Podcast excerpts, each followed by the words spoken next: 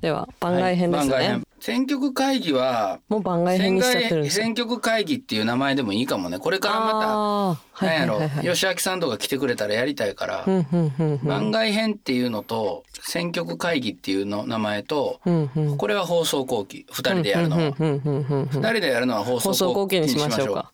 だから放送後期にね2ですこれは、うん。前回は BTS で盛り上がりました。あそうそうそうそう。いやでもこの、はい。えっとゴータンポッドキャストゴータポクラブになって、うん。まあ結構いろんなあのープレゼントのさはい。あの当てる時もあのみんなのあのアンケートというかあの書いてくれた、うんうんうん。ハッシュタグのあれ読んでよかったんで。ちょっと拾ってうんみますか。あのモータウンの会はさ、はやっぱ俺もさ林さんもさうんものすごいこうスピードでいさや喋っててさ。でもあれだからあのいいきなり知らん人が聞くとさ、ーうん。新しい名前もめちゃくちゃ出ていくるやん。やそうですよ。うん、頭の整理するのに多分ちょっと待ってみたいな感じで止めて聞く人はたくさんいるんじゃないかなと。でもあのそのラリー・ゴールドとか、まあ、はいフィラデルフィアの,、うんうんうん。あのギャンブルハーフの話とか、やっぱりこうやってこう話してる中で、うんうん。そのフィラデルフィアソウルっていうのがどういう音楽かとか、うんうん。モータウンがどういう音楽かっていうのを、うんうん。まあなんかこう繰り返していけば、うんうんうんうん結構こう楽しみ方がわかると思うので、うん。でそのモータウンっていうのは、はあの映画でもなってましたけど、うん。基本的に言うとそのカーラジオの世界なんですよ。その時代としてデトロイトの車の中にラジオがついたっていうのが今でいうその iPhone とかその MacBook とかもうそのスマートフォンみたいな感じではい。その車に乗りながらラジオで音楽が聴けるっていうのがめちゃくちゃ新しかった時代なのね。でその時はそのステレオとかじゃなくてはい。その家の中でステレオってもう昔の家具調のものすごいでかいステレオやったけど、はいはいはい。移動しながら音楽聴けるっていう最先端でで、うん。基本的にはモノラルだったのね。モノラルっていうのはその基本的にはスピーカーが1個ではい、うん。ものがあるとステレオがありますね。あステレオがある、はい。ステレオは L と R があって、うんうんうん。右と左でちょっとずつ例えばギターだけ右に寄ってたり、うんうん。コーラスが左から出てきたり、まあ、はい。はいビートルズの曲とかでもたまに左からドラムが鳴ってたりするのはあんねんけど、うんうん。基本的にはそのモノラルで聴いて気持ちいいのがはい。モータウンなの。そのその時代。なんでかっていうとそのカーラジオで聞くからちっちゃいラジオとか、うん。トランジスタラジオとかカーラジオで聞いて感動できるっていうのをベリー・ゴーディ・ジュニアあはーその社長さんは、はいはい。その目指してたわけ、そういう時代だったの。もうはいはい。モノラルが普通って。だけどフィラデルフィア・ソウルっていうのは70年代にもう世界中で大ヒットしたんですけど、ステレオの時代のはいあの流行音楽なんですよ。うんうんうんうんうんでどういうことが起こったかというとステレオの時代 L と RFM なんですけど、AM って基本的にモノラルで今ちょっと変わってきたんですけど、で FM っていうのはステレオでめちゃくちゃいい音でラジオ聴けるっていう文化だったんで、うんうんうんうん。ステレオで聞くとなると例えば右側の奥の方ではい。こう、チャーンっていうトライアングルが鳴ってるとか、はいはいはい。左側の奥の方でどドンドンっていうティンパニーが鳴ってるとかまあオーケストラ考えてくれたらわかるんですけど立ちス位置がわかるみたいな。そうそうそう前の方にボーカルがいて、はいはいはいはい。後ろの方にそういうクラリネットの人がいたりっていうあの奥行きが分かりやすいのね左右のミックスが違うから。でそれを上手に使ったのがフィラデルフィア・ソウルっていう音楽で。うんだから流麗ないわゆるバイオリンストリングスが入ってたり、ちょっとゴージャスななりのまあ日本でも歌謡曲ってフィラデルフィアサウンドの影響を受けてるから、堤恭平さんってままさに亡くなったんですけど、最近お亡くなりになって僕も話してますけど、はい。恭平さんがやってたり、まあ、例えば少年隊がやってたり、うんあ田原俊彦さんがやってたりっていう、日本の80年代のうわめっちゃゴージャスな歌謡曲やなって思うのははいはい。基本的にはそのモータウンの影響も受けてるけど、はい。それよりももうちょっとそのフィラデルフィアの影響あー全体図うん、そうそうそうストリングスだからジャミロクハイとかがめちゃくちゃ流行って、うん。あのストリングスがキュンってなってまあ、ノーナもそういうのよくやるんですけど、そういう世界っていうのは、まあ、フィラデルフィアソウルのだからまあちょっとこの前あの、えっとモータウンの話をしながら、はフィラデルフィアっていう街に行ったよっていう話からスタートしたんで、うんうんまあちょっとこれ解説というか。つながりますね、うんどっちもつながってだからうんモータウンの流行があったのが60年代。はいはい、ではい、70年代はフィラデルフィアソウルで、うんえーモータウンの中でも「えっと、 What's Going On」っていうマービン・ゲイのアルバムとかはどちらかというとそっちのステレオ対応のフィラデルフィアの音楽ではないんやけどはいはいストリングスがすごいかっこよかった、そういう時代なんですよね。でまあ80年代になるともうちょっとマシンのドラムになっていったりとかシンプルに逆にちょっと大げさだみたいになっていってはいっていう時代ですね。ううんん、林さんねこれツイッターでも。まさにファミレストーク、選挙会議うんのことですよね、部活やサークルの部室とか学食で話している感覚。なんかかりんさんも林剛さんとの番外編、お互い気が合うとプレイリストの選曲会議のキャッキャとしている雰囲気が楽しそう。好きな音楽についてこうやって語る時って一番楽しいですよねみたいなの。うがん、そうそうそれで。伝わってますね。そうそうそうそうそう。だから本当に会ったの2回目やったんですけど。それは全然思思えないよね。うん、あのミミさんも番外編めっちゃ気が合う二人。本当に会うの2回目ってなってるけど。俺もね 実はでもあの回好きでね、はい。番外編。番外編まあ選挙区会議ね。選挙区会議。これからも。でもあの高橋義明さんとか、うんうん。まあ、歌丸さんとか、はそういう人とやると同じようにめちゃくちゃ盛り上がると思う、で。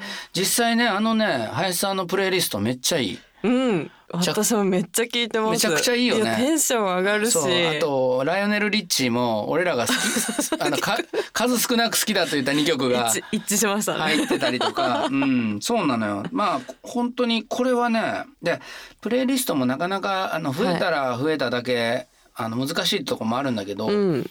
ちょっと今度はねその人に、うん。ゲストによってそう。作ってあのいくことにひとみといちゃんもねそれから奥田健介もね、はい。あの今度来てくれるから、うんそしたらまあやっぱりそういうそれぞれのあの入り口で作ってもらえるといいなと思ってますね。なんかこの善蔵さんっていう人あとドクター・ドレイも興味ある。あとドクター・ドレイがね、はいはい。モータウンの映画に出てきてて、はいはいはい。でちょっと言うの忘れたんですけど、はい。ドクター・ドレイってもう、まあ、2000, 2000年代以降多分一番1990年以降かな。一番成功してる、まあ、ヒップホップおよびうん。ポップ界のププロデューサーですけど、はい。あの人がなんか謙遜してんのか俺なんて大したことないけどみたいなことめっちゃ言うんですよ。ああはい言ってます。はいはいはい。お前は大したことあるよと思ってね、うん。うん。めっちゃ腹立ちましたねあれは。めお前が大したことないって言うなんてめちゃくちゃすごいから。うん、確かに言ってほしい。そうそうそう。エチオピアハブテマリアムさんね。なんかのクイズのねうん答えに。答えにしいやたいとエチオピアハブテバリアムとあと、うん。ゴータンポッドキャスト時代は、うん。コーラビンタロウかなって思います。あーコーラビンタロウ。コーラビンタロウだけどほんまの名前がね木村くんのね。あちなみにこれあのさ、はあの寺島ちゃんがも、はい。あの、えースプリームスシュープリームスのああそう。ジャケット上げてくれてや可愛くない？めちゃくちゃ可愛くてこれうん今、今でも全然通用する通用するというか、うん。おしゃれでしょ。すっごいおしゃれで色合いのセンスとかうん。てか化粧とかもやっぱ可愛いなって思うしうん。なんかやっぱいつまでも聴ける曲とかいつまでもこうなんか影響とかうん。受けるなっていうのはすごい感じましたね、うん。めっちゃ可愛いです。僕もこのシュープリームスのポスターを部屋に飾りたくて、うん。うん今結構探してるんですよね。あります？うんなんか世界もんっていうさ、はいはい。世界のさなんかあのか海外のポスターとか買える、はいはい。それたまに買うんだけど、はい。そういうので見てますね。まあ日本ではあんまないですう確かにうん。あとはいろいろまあ来てますね。これタミーテレルも可愛いですしね。可愛いめっちゃ可愛いんですよねジャケット見るだけでうんそうですね。逆に今これをねやってるミュージシャンもいますもんね逆になんていうんですか、うんうんうんでもそれが若い世代にはすごい新鮮に感じるっていう逆輸入というか。僕はねでもその ABCG を、はいはいはい。あの応援やって舞台を作った時に1曲目ちょっとソウルっぽい曲作ってたんですよ、4年前に、うんその時のイメージはねもうほんとこのスーツ着てるテンプテあーションあテンプテーションこれのスーイメージでねやりました。5人組だったんでうん同じく、ううん。んだからやっぱり、まあ、自分自身がやる時はかなりこう、うん。うんうんイメージをこう投入してはいるんで、まあ、ノーナ好きだったりするとああこれ知ってるこれ知ってるっていうのが、うんうんうん確かに、うんカバー曲もね「Just My Imagination」とかもあのテンプテーションズのやったりもしたんで。うん。みんな知らぬうちにこう取り取り入れてるというか聞いてたりしてますよね、そうカバーとかで。そそれはもう本当にあのノーナーだけじゃなくて、いろんな人が、あの影響を受けてやってるんでねあともう萌柄さんもねこのだいぶ前にやりましたけど、はい。本当に楽しかったですね。楽しかったですね。あんなにわわいわいと話うんね。なんかあの後、はい。95回にはい。伸びたんって言ってたよ。連載90回でやめるって言ってた言ってましたよね。だからあのこの前あ一昨日かなあの田辺健二と草野球で、はいはあのファーストが千原ジュニアさんなんですよ。い すごいそしたら俺に俺言ってきて、うん。あの萌柄さんが5回分増やしてくれました。嬉しいなと思って俺も、うん。またまた来ていただきたいですよね。いやまた来てほしいな。ううんん。面白い。いやあれは何回も聞いても面白いね。あとなんかあのす最近の、はい。もう全部あの昔のゴタポもデータ出てきてんですよね。そうなん変わらずに。ですよでやっぱりあの最終回の破壊力がうん。いまだに1週間で聞いてる人が一定数いるあという。あ、真城さんとシゲが来てくれたやつ。嬉しいな。あと、あの、この、ソクレスポールさんっていう人は、あはい。あの、当たった人なんですよ。そうなんです。クイズ、あの、あの、色紙ですあね、うん。はい。そしたら、この頃、お昼を食べる時は、テレビじゃなく、ごタポを聞くようになって、安幸さんゲストの回ばっかり聞いてしまって、同じところで笑って安心する。豪太さんの話の振りと相槌が何度聞いても素晴らしく 今日もご飯が進んでたまらない。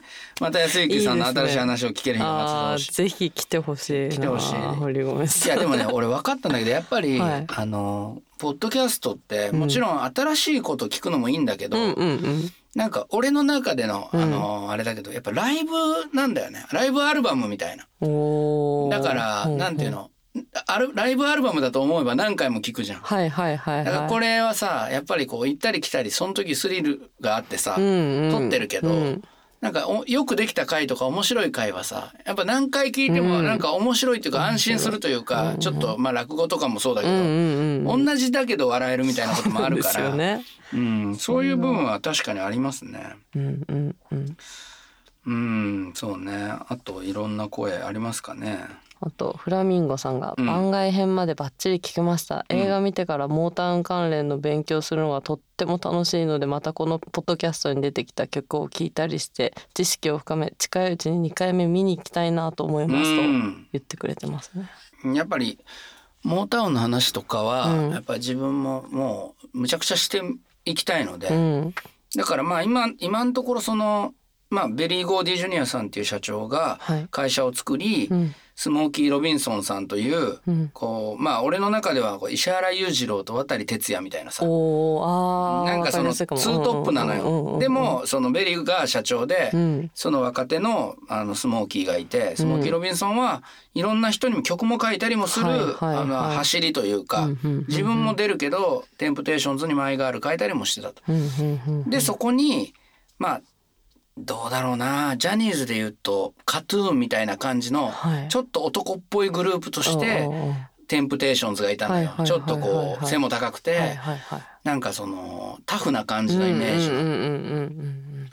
でまああのー女の子もシュープリームスっていうのはちょっと可愛らしい感じのイメージで出てきたし、はいはい。まあ、あとはやっぱり圧倒的にダイアナ・ロスっていう人の、もうもうスター性というか、それで勝ち抜いていったんだけど、うん。その前には、まあ、ノーナがもらったマーサ・リーブス・アンド・ザ・ヴァンデラスっていうグループが、はい。 Heat Wave とか Dancing in the Street とかヒット曲飛ばしてたり、もうちょっと前に女性たちもいるんだけど、だからまあジャニーズとかと一緒でこうまあ一つのグループだけ好きっていうのも楽しいんだけど、はいはい。まあ、いろんなグループがあることによって、うんあのーモータウンっていうの全体が一つなんかエンターテインメントになってて、そこにはまあ目が見えないでも天才少年の,、はい。そのスティービー・ワンダーっていうのが登場して、でもう一人の天才がマービン・ゲイで。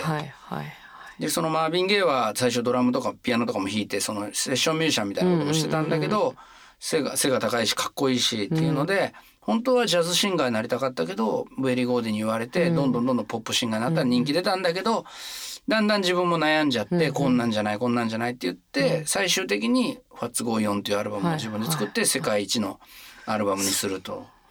うん。でまあちょっとあの時間が経ったらモータウンに入りたいんだって言ってきたジャクソン5が出てきて、それはマイケルがまあ一応リーダーなんだけど、リーダーというかフロントマンなんだけど、ジャーメイン・ジャクソンがいたり、まあ、僕は仲いいティト・ジャクソンがいたり、はい。っていう5人兄弟がいて、うんそれもどんどんどんどんまあ後ヒットしていくとか、うんうんうんだから知れば知るほど楽しいレーベルですね。うん。ちゃんと時代を反映してるっていうか面白いですよね、それで、うんうん。うんうん。そうそう。でやっぱり、まあ、はっきり言うと、まあ、今回は今年コロナでまあいろいろ変化したけど、はい。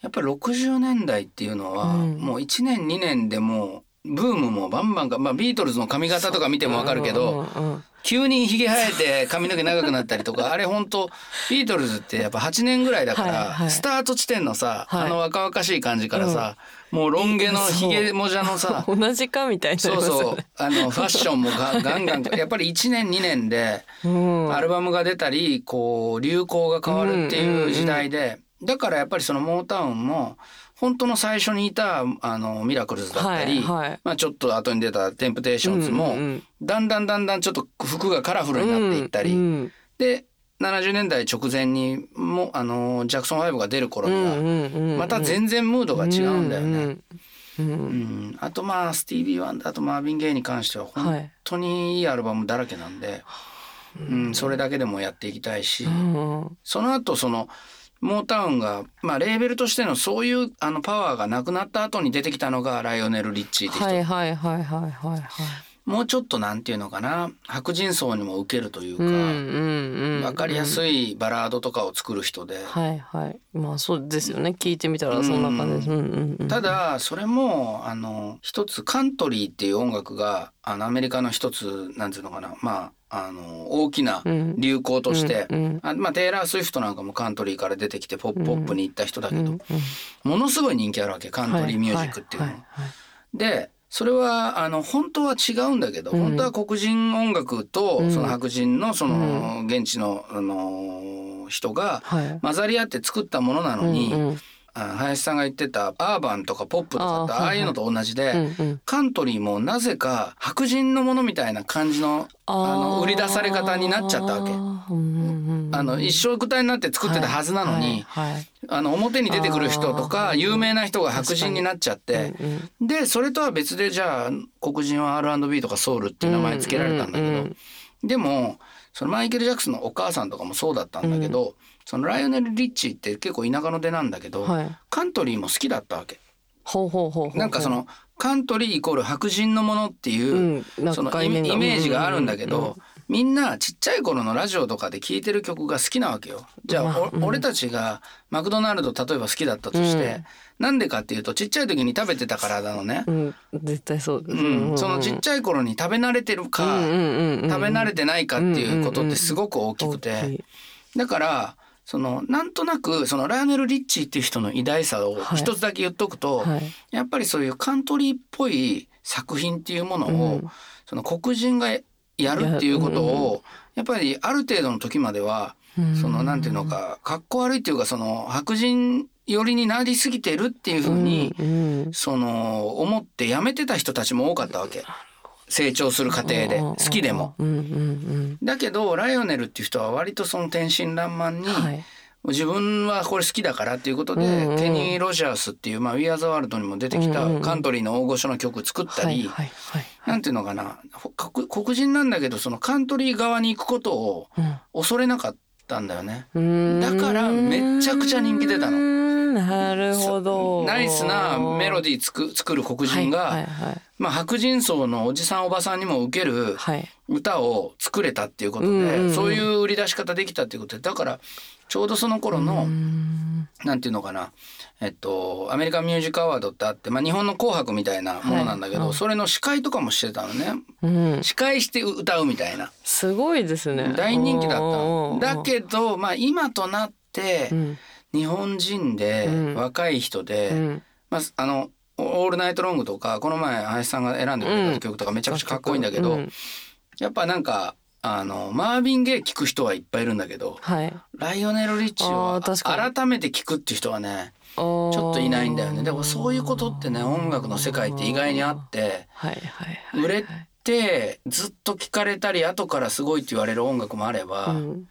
なんとなくこう消費されて終わるっていう人もいたりして、そうですようねん。だからまあ今回のモータウンの映画見て、うん。まあ、その話にまたなっちゃうけど、うんやっぱライオネルの「ラ」の字もないからちょっと笑っちゃったっていうのはそういうことでまああれだけヒットしたけどあ出てこないんだよね歴史。時代の曲みたいになっちゃったんですかね、うん、その時の、うんうんうんうん。だってあれですもんねマーヴィン・ゲイの「松越語」は今であの、うんベストワンと M そう MV もできましたよね。あそうそうなんですよそうなんですよ。なんていうんですかその社会問題を反映してるなんか絵になってるんですけどやっぱ歌い継がれる曲ってあもうこういうことだろうなっていうのはすごい感じて。うんうん。うんうんうん。そうなんだよね。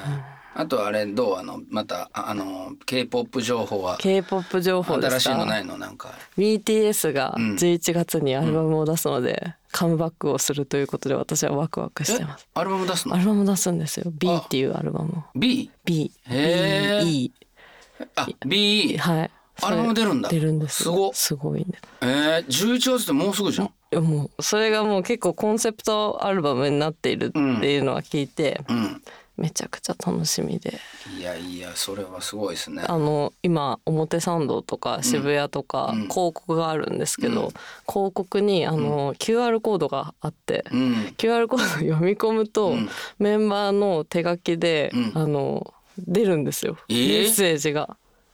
あのそこのあの渋谷もあのフィラの CM、あーフィラもやってますね。フィラにはいも、あの BTS あったけど。く起用されてます。ああそう。そうなんです。そうそれでちょっとでママム盛り上がってんの？ママムも11月3日うにん。アルバムが出るので、うん。まあまあまあはいはいはいそうだよね。ブラックピンクもすごいよね今。今そうですねネットフリックスの見ました。あまだ見てない。ぜひあ見た方がいい。まあ見ます。